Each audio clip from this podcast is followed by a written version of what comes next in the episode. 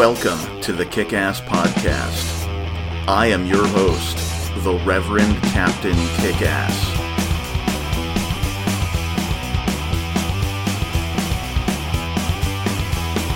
I hate the government what they take and what they represent.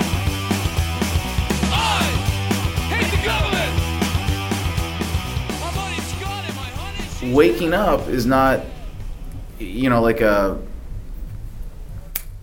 mythological moment I- it, it's a process I know. I've come to that realization.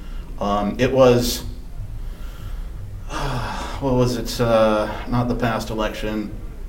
Uh, when I first became aware of like Ron Paul, you know, um, it's a little more than eight years ago.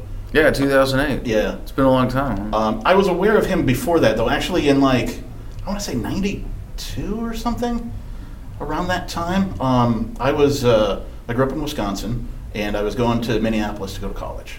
And like the day I was leaving, there was a copy of like the Chicago Tribune on the kitchen table at my folks' house, and there was just a little blurb about some guy named Ron Paul and the Libertarian Party, and they think that like there should just be no taxes and like people should keep what they earn. You know what I mean? And it was all this logic, and I like I remember thinking to myself, it was just this little tiny blurb.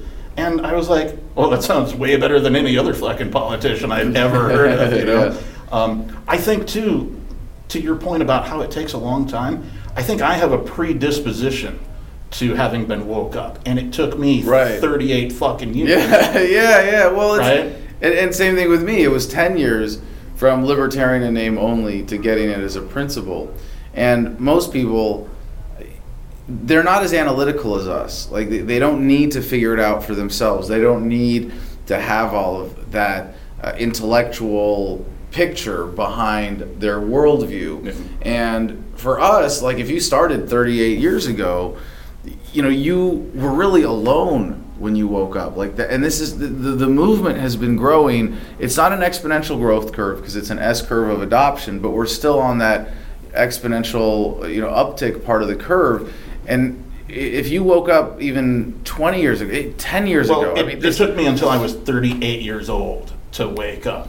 However, um, prior to that, I had always ignored politics.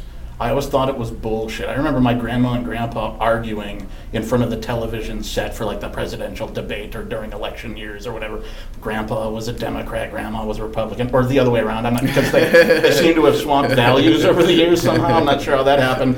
But like every time I saw a fucking politician, I always thought, these are the most full of shit people I have ever seen in my life. I want nothing to do. With So let's them. give them power and put them in charge of things. And so I largely just ignored the whole thing for most of my life. I just start, I sort of accepted everything. You know what I mean? I'm like, well, that's the man. You know, he's going to arrest you if you do a thing, or well, they made a law that says you do this now, so I guess that's how it is. But I largely stayed like, if somebody started arguing politics, I left. You know, I had, I wanted nothing to do with it. Um, as a kid, um, I was. Uh, I was subject to, uh, my sister and I both were subject to severe physical abuse at the hands of my stepmonster. Um, and we literally, like, I was, I don't know, four, she was six. We, like, ran away one night and found some nice family to take us in and, like, told them, like, hey, this is what's going on, the abuse, and we're being, you know, tortured and beaten and shit. And, like, uh, th- they called the cops. The cops take us to the cop shop. They call, you know, the dad and the stepmonster. They come in, an hour or so of conversation go, and they send us back home. You know what I mean? That's like the one time Child Protective Services is supposed to do their thing. Right. And so, um, you know, it didn't happen. You know, the shit went on, and it wasn't until my sister took it upon herself to leave again. She just happened to go and find the same fucking house like a year later. And the people remembered who we were, and they called the cops again. And like the same thing happened. They sent us back again. They finally sent CPS in, and they sent us both to foster care. But they split us up. And I'm like, really? You know, looking back on it now, I'm like, how? Like, I mean, if the state cares about family Yeah, at no, all, it doesn't. It know, doesn't. which it doesn't. Which I found out Yeah. firsthand. You know, and so It's it- for the children. yeah, no, it's not. You know, so I, I saw foster care firsthand, and that was just a shit show. You know, um, my mom, uh, after she got divorced and everything, she had a nervous breakdown, became a ward of the state, right, for her mental illness, and stayed there. The state kept her literally imprisoned for the rest of her life.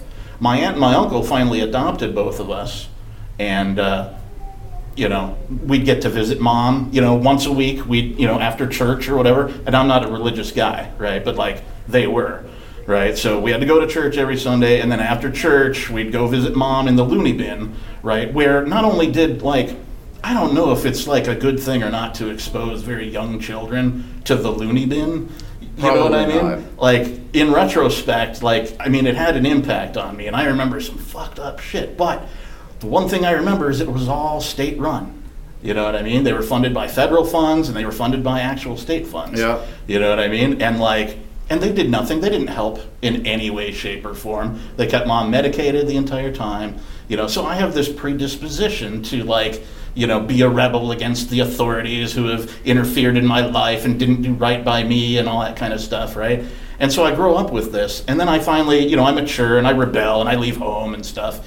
So I just largely ignored politics. I moved to Seattle in like '96 and uh, I found myself unemployed in 2007, 2008. And uh, so I'm just collecting unemployment, you know, waiting on a job. It's, you know, getting close to the holiday. Probably now, it's probably fall, you know, it's before the election. And I finally said, all right, I've been hearing about this politics shit, you know. I don't know what a liberal is. I don't know what a conservative is. I don't know what a Democrat is. I don't know what a Repu- I don't know these terms, you know. I'm like, I have nothing to do. I'm collecting unemployment. I'm just going to get online and I'm going to like go on a mission to find out what am I? Am I a Democrat? Am I a Republican? Am I a conservative? Am I a liberal? You know, what am I? Where do I fall within all this fucking terminology and shit? And so I just started reading shit and watching videos, and that's how I discovered you and everybody else that's sort of in that YouTube sort of, you know, anarchist, voluntarist circle. Because what the conclusion that I arose, that's not a word, the conclusion that I did arrive at mm-hmm. was that I'm, I'm none of the above. Yeah. I, I don't believe any, like, sometimes they'll say something that gets kind of close. But then they'll say something. I'm like, no, that's that's totally way off, right? Yeah, no matter and, and what you, you have enough like skepticism that you see one thing that's fundamentally flawed, and you, you have to go, no, this is not Yeah. the right principle at the bottom of it. And so I felt the most free when I discovered that there were other people, we'll call them voluntarists, uh, who felt the same way as I. Because for the longest time, I thought I was just crazy. You know, I'm like, oh, because I, I don't like what the government is doing, and, Yeah, right. and I see the faults in their in their logic, and I see that like uh, you know prosecutors you know work for the state as well as the policemen work for the state, and that's a conflict of interest. You know all those things, and like I, I saw them all, and like I was I was relieved. I really was. I'm like, oh fuck, I'm not crazy. I'm just I'm just correct. You're being You know? gaslighted by psychopaths. absolutely, absolutely. So, but it took until I was 38 years old to like go on that mission. You know, to like within the system fall into a place where I had some time and I'm living off like the socialist dole on the unemployment checks. You know what I mean? And uh, I, it was just and like, you know, and it was right around the same time that somebody pointed out. I used to smoke cigarettes all the time, right? Somebody pointed out that I was R.J. Reynolds' slave right? And the common, the common, uh, I'll call it a meme or analogy or whatever was like, you know, statism is slavery at the time. That was kind Yeah, of going around, yeah. and I'm like. Fuck, I'm not going to be RJ Reynolds, bitch. You know? Like, as soon as it hit home, I like put a cigarette out. I'm eight years quit, man. You know what I mean? Nice. So, Man, I've struggled with cigarettes. Oh. I was I was really addicted when I was in Iraq. oh, I bet. I- I'm getting mortared every day. You want me to worry about lung cancer, really? Yeah. And there was that kind of abandoned attitude to it. But uh, even recently, with personal issues in my last relationship, I started with her smoking again, and then smoking out of stress. And now I kind of want to get a, a tattoo to be like my, my clean date from cigarettes. And now now I know the exact day of my last cigarette and get it tattooed like really subtle where no one but me can see it, like on the webbing of one of my fingers. So Yeah. like if I anytime I, if I if I ever and it'll stop me. I'll never even pick one up now. And I, I quit for like years. You know, I was off for years. And when I say I went back, like it wasn't that bad. Not to make excuses, but I Yeah. smoked like two or three hand rolled cigarettes a day. But even that, you're like, oh, Yeah. you're you're you're you're willingly giving up that emotional freedom to mm-hmm. biology and external manipulators. Yeah, well, and I mean, there's one thing about the tobacco, right? Like if I grew my own tobacco, Right, sure. Yeah. You know, well, first like- of all, it'd be, it'd be like, and, and I mean, I kind of use that as an excuse to, to smoke, you know, American clean. spirits Yeah. American spirit, grow your own, and it's like no, and, and yeah, you can. I mean, you can, Yeah. but and, and the thing is, when you do, you smoke a lot less. Yeah. because it's it's lower nicotine and it's cleaner, you know. But all the all the other shit that are in the other cigarettes, and even to some extent the American spirits, it's all neuroinhibitors. It makes you dumb. yeah, You yeah. know, um, and like to me, I'm like, why am I making myself dumber? Right? You know, like.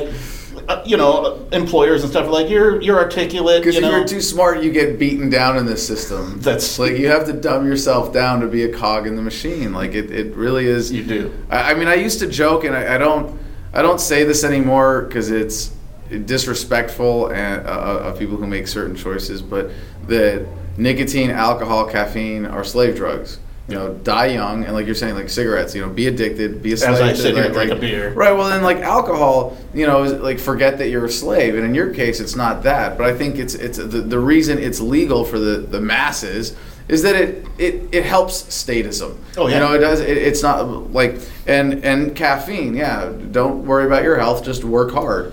And I, I don't like obviously marijuana is in huge contrast to that. Like marijuana makes you know, opens your mind. Oh, you at least can't smoke pot without realizing the government's full of crap at this point. You know, and that's Right, kind of a nice right. side effect. Well, and there's plenty of evidence for uh, marijuana being a healer. Oh yeah, of course. You know, so like, I mean, I think the mood is changing. Well, it's funny that I'm, I'm finally here in Washington State, which is like one of my favorite places. I mean, my my, uh, my mom lives in Friday Harbor. My brother just moved to Oh, Seattle shit. for a nursing job. Oh, nice. Uh, he's going to be here tonight. My mom's not going to be here tonight, but she's going to make it to the event in Portland tomorrow, which is really cool. She's going down for that. Okay. Since she can't be here tonight, and uh, it's like I, I recently had to cut back on weed. I had to, you know, like it's it's just it's almost dangerous because it's so safe. You know, like in that sense, yeah. I, I it was easy for me to slip into full time stonerism, and with my last relationship falling apart.